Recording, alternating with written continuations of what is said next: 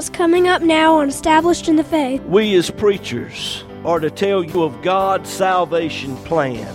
I can't save anybody. I can't force anyone to be saved. All I can do is give to you God's salvation plan and give an altar call. The rest is up to you, whether you come or not. But the altar is open. Hello, neighbor, and welcome today to Established in the Faith. This is Pastor James Pierce of Friendship Free Will Baptist Church over in Middlesex, North Carolina, and how so very pleased and happy we are to be with you today. Got a great message lined up for you. Hope you can stay with us for the next 30 minutes. If not, let me encourage you to go over to establishedinthefaith.com. There you can listen to today's message as well as many others that are in podcast form. Well, we're going to go on into the message now. Hope and pray it'll be a blessing to you.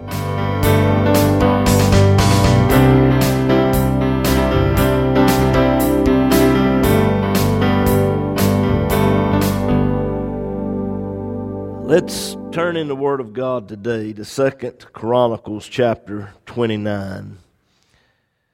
The book of Second Chronicles chapter 29. Second Chronicles chapter 29. Move down, if you will, to verse 20. Then Hezekiah the king rose early and gathered the rulers of the city and went up to the house of the Lord. And they brought seven bullocks, and seven rams, and seven lambs, and seven he goats for a sin offering for the kingdom, and for the sanctuary, and for Judah. And he commanded the priest, the sons of Aaron, to offer them on the altar of the Lord. If you will, turn in your Bibles to Leviticus chapter 1. I want to read a verse there this morning as well. Leviticus chapter 1, move down, if you will, to verse 3. If his offering be a burnt sacrifice of the herd, let him offer a male without blemish. He shall offer it of his own voluntary will at the door of the tabernacle of the congregation before the Lord. The past several weeks, we've been dealing with how Hezekiah came to the throne. His first acts was to clean up the temple of God and to get the house of God in order. And today we're going to deal with the reinstating of the sacrifices. In verses 6, 7, and 8 of Second Chronicles 29, we read of some things going on there when Hezekiah came to the throne of the southern kingdom, the southern kingdom was in a bad state of affairs. And as we look at these verses here, verses 6, 7, and 8, and you look at what was happening then, and you take a look at what is going on in our country today, there's a striking resemblance I want you to zero in on verse 6, if you will, Second Chronicles 29. The Bible says that Hezekiah's father, Ahaz, he did that which was evil in the eyes of the Lord. When we bring it up to today and we look at the leadership that has just come on board here in our country,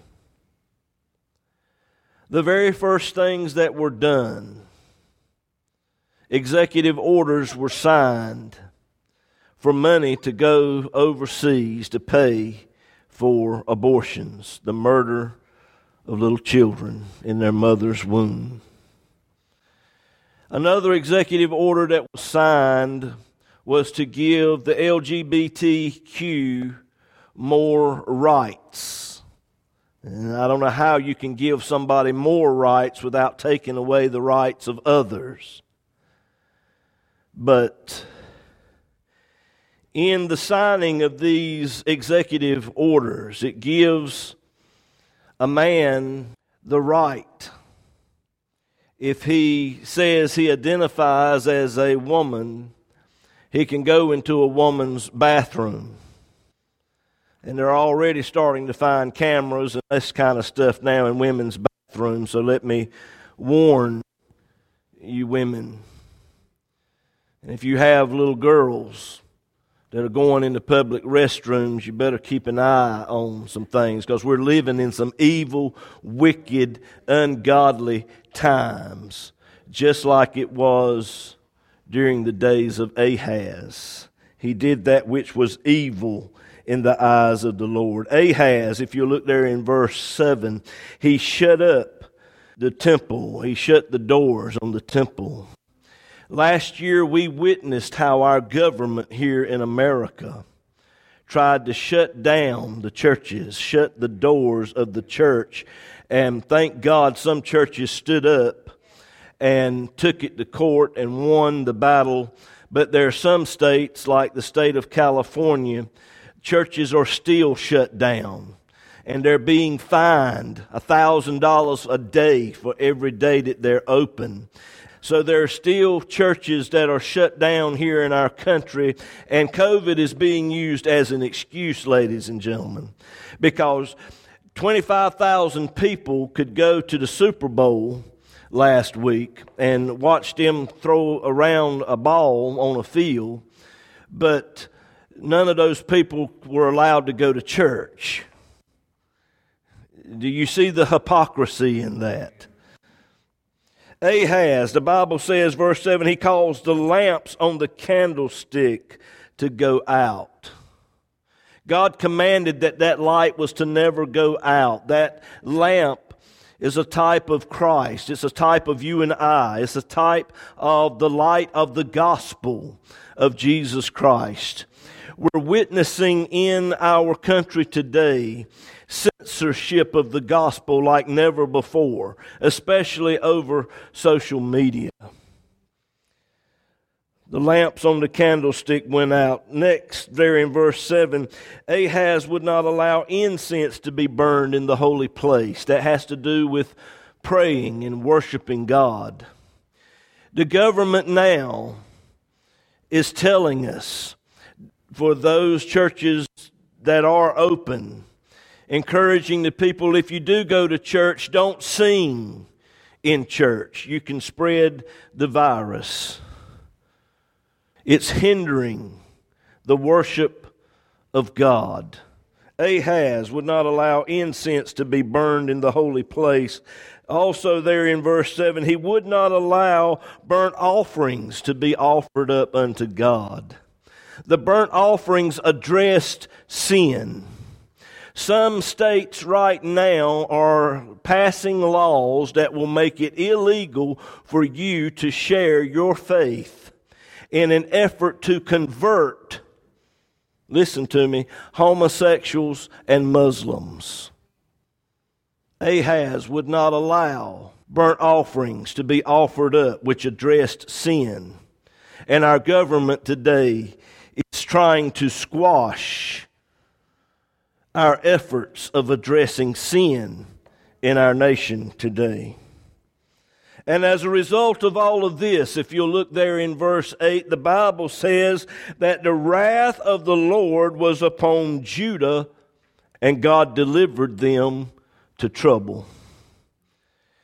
Ladies and gentlemen, America is in trouble and we're headed toward more trouble in the not too distant future.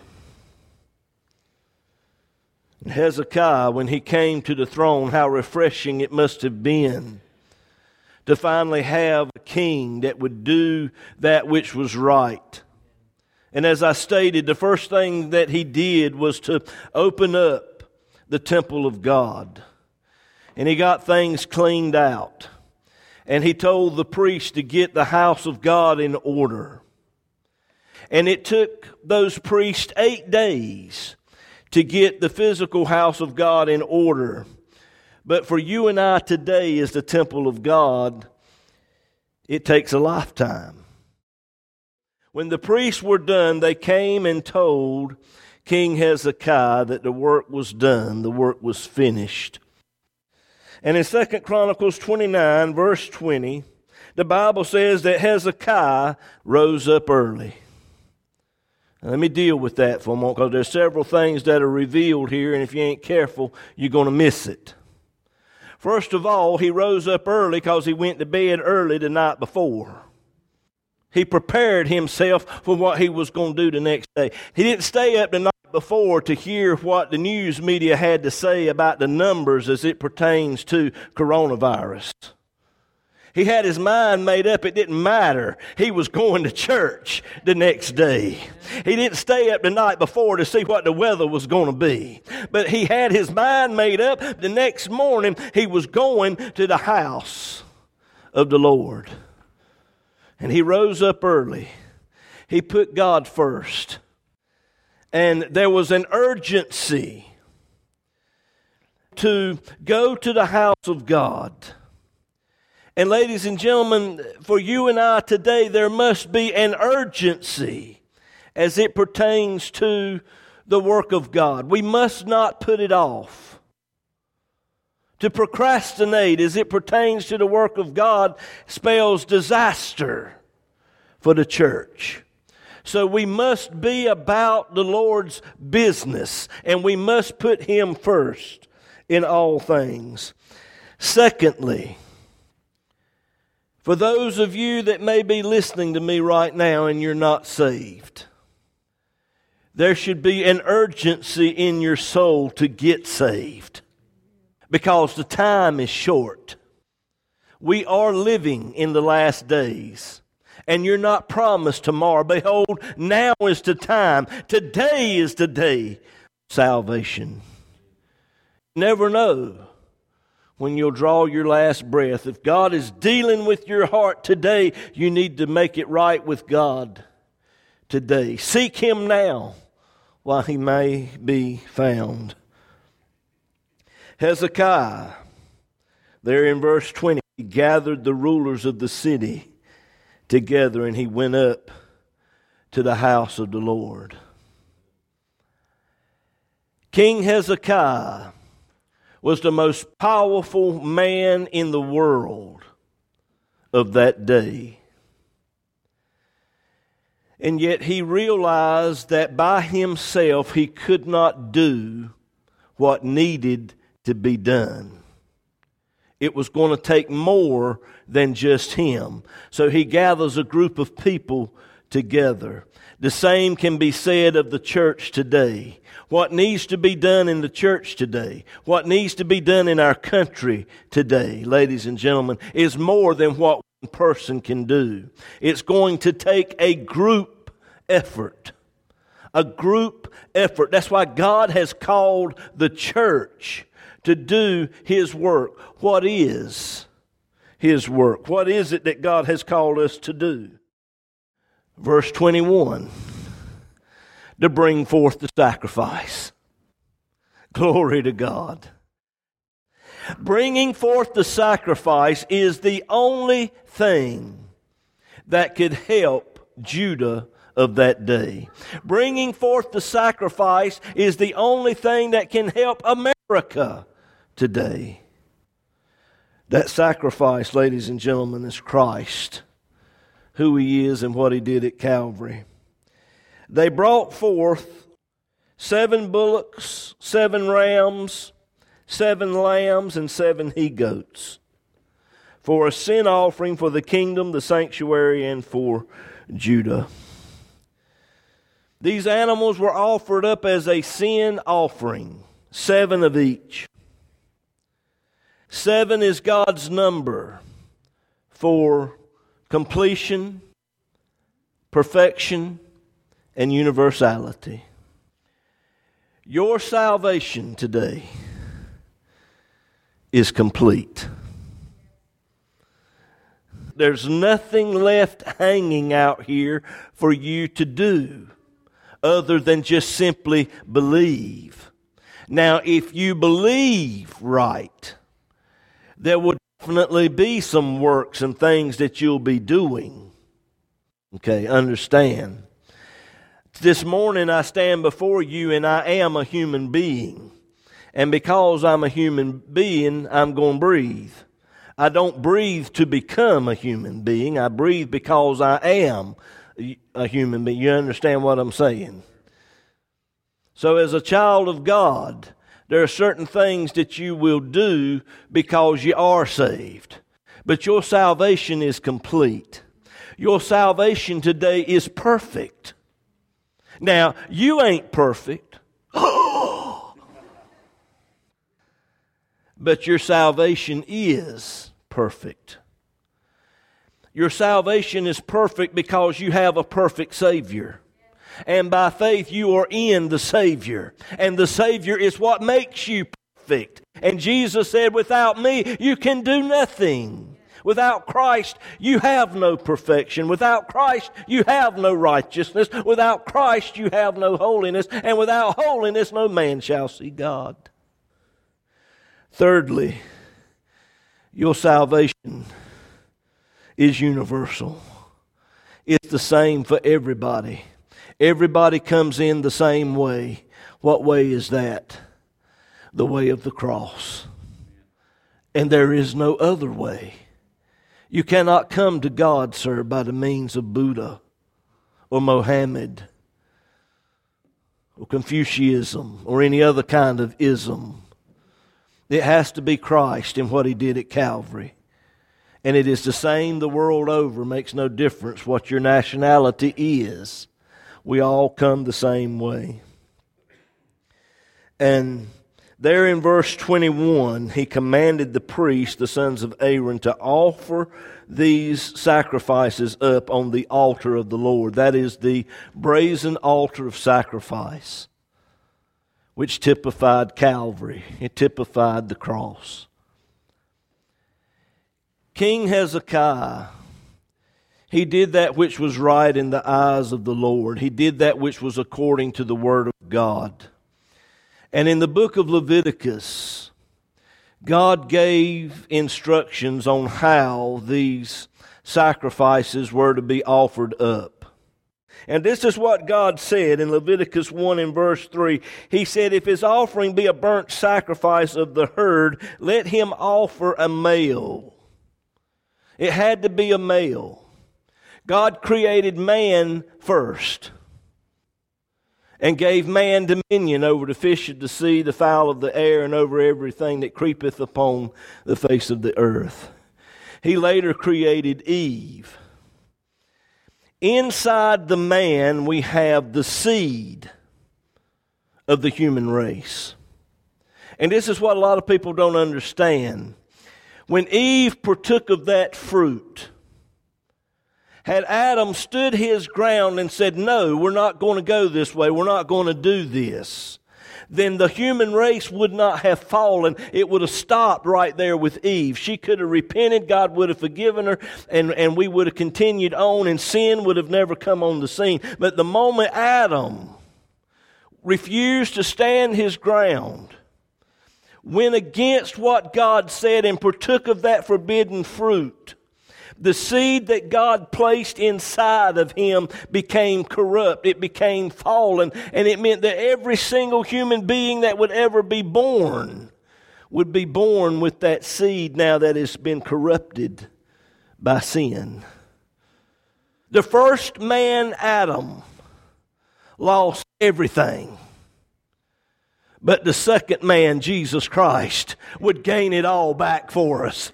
Glory to God. Hallelujah. It must be a male. That male was Jesus Christ.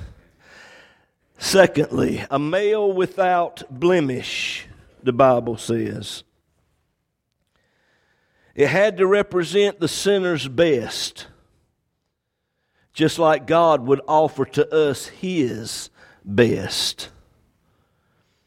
Each animal that was brought to that brazen altar to be offered up, it had to be inspected. It went through an intense inspection. It couldn't have any blemishes in it, no scars, no bruises. It had to be perfect because it represented Christ. And it represented our best being given to God. It had to represent the perfection of Christ because Jesus Christ never made a mistake.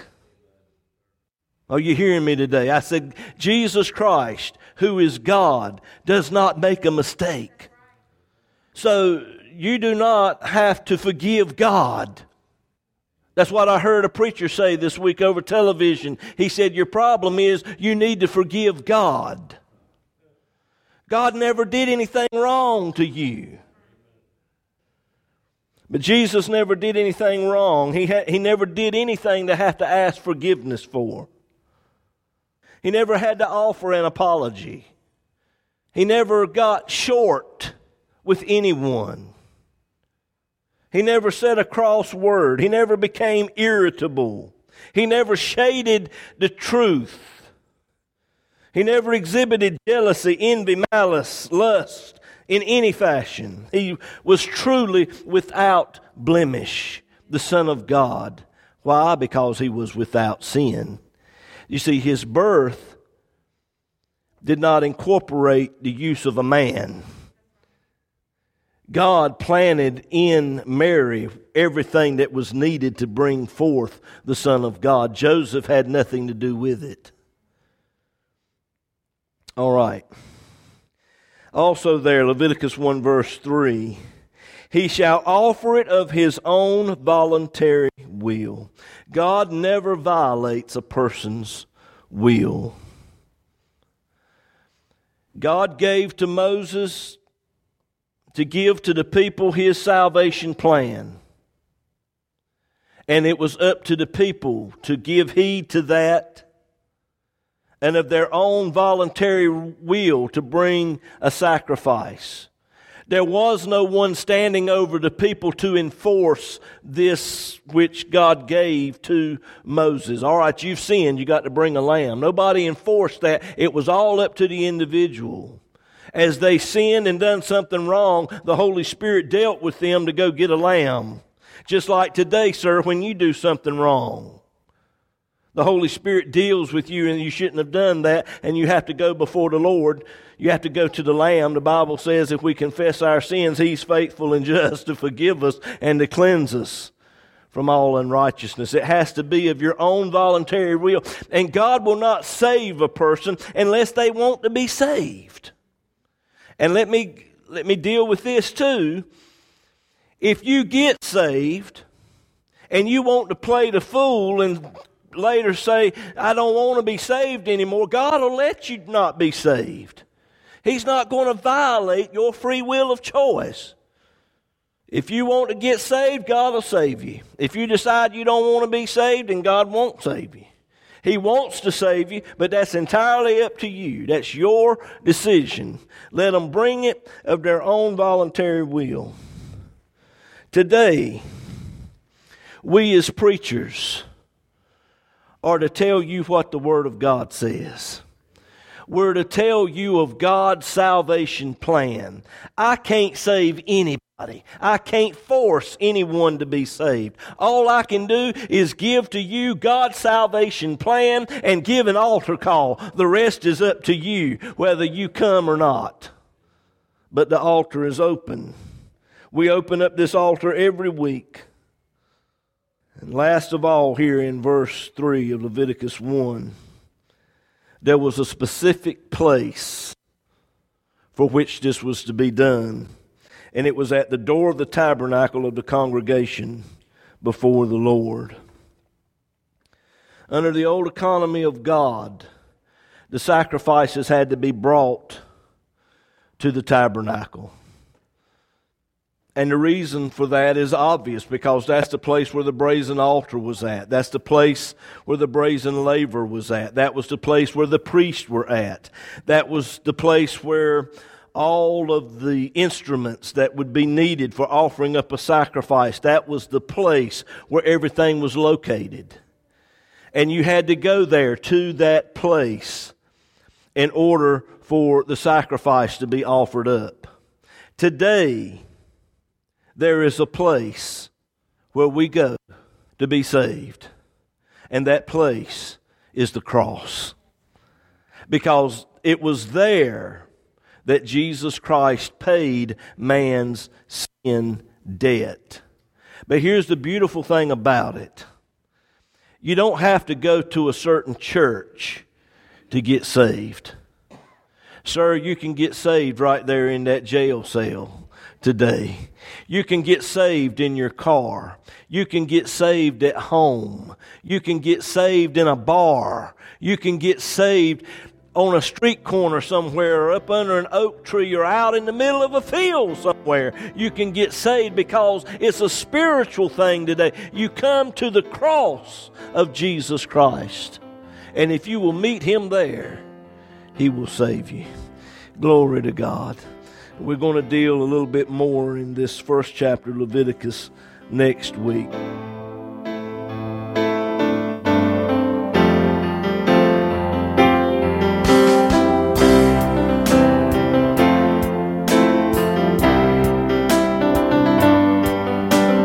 If the program today has been a blessing to you and you would like to have a free CD copy of this message, just give us a call or text us at 252 299 Four two. 4234. You can also go to establishedinthefaith.com. There you will find today's message as well as many others that are in podcast form. But perhaps you need someone to just talk to or to just pray with you about something. Again, just give us a call at 252 299 4234. This program is an outreach ministry of Friendship Free Will Baptist Church over in Middlesex, North Carolina. As well depends on the prayerful and generous financial support of listeners like you. To contact us or to contribute to this ministry, go to establishedinthefaith.com, click on the donate tab. It's easy and all donations are safe and secure through PayPal. You can also mail us at Established in the Faith, P.O. Box 601, Bailey, North Carolina 27807. We look forward to hearing from you.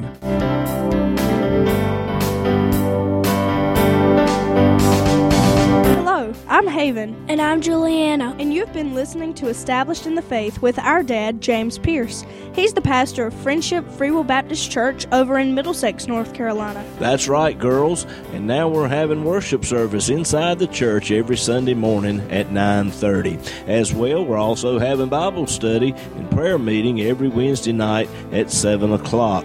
All of these services are being broadcast to the parking lot for those who wish to participate drive in style. And the church is located at 744 Friendship Church Road in Middlesex, North Carolina, near the Emit community.